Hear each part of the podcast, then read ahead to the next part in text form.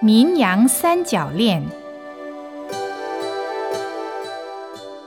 请问法师，世间有阴阳三角恋爱的事，您相信吗？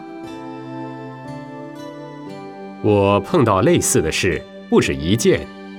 譬如说，去年有一对青年男女到道场来找我，男的是位医师，女的在税捐处服务。见面时，男的先自我介绍，也介绍那位小姐，然后说：“法师。”我们今天来的目的，是因为这位小姐有些奇怪。话未说完，这位小姐就指着这位医师说：“谁奇怪？你才奇怪呢！”这位小姐是用英语说的。我说：“你们来找我，还没有跟我谈话，怎么就先对立起来了呢？”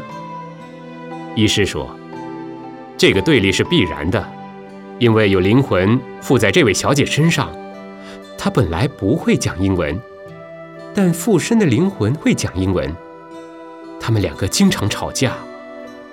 我跟这位小姐恋爱已经两三年了，由于那位附身灵魂的作梗，使我们无法结婚，而我又不忍抛弃她，因此我们都感到十分痛苦。这趟是专程来请教法师的。我说：“好吧，你们皈依了以后。”我再来帮你们处理。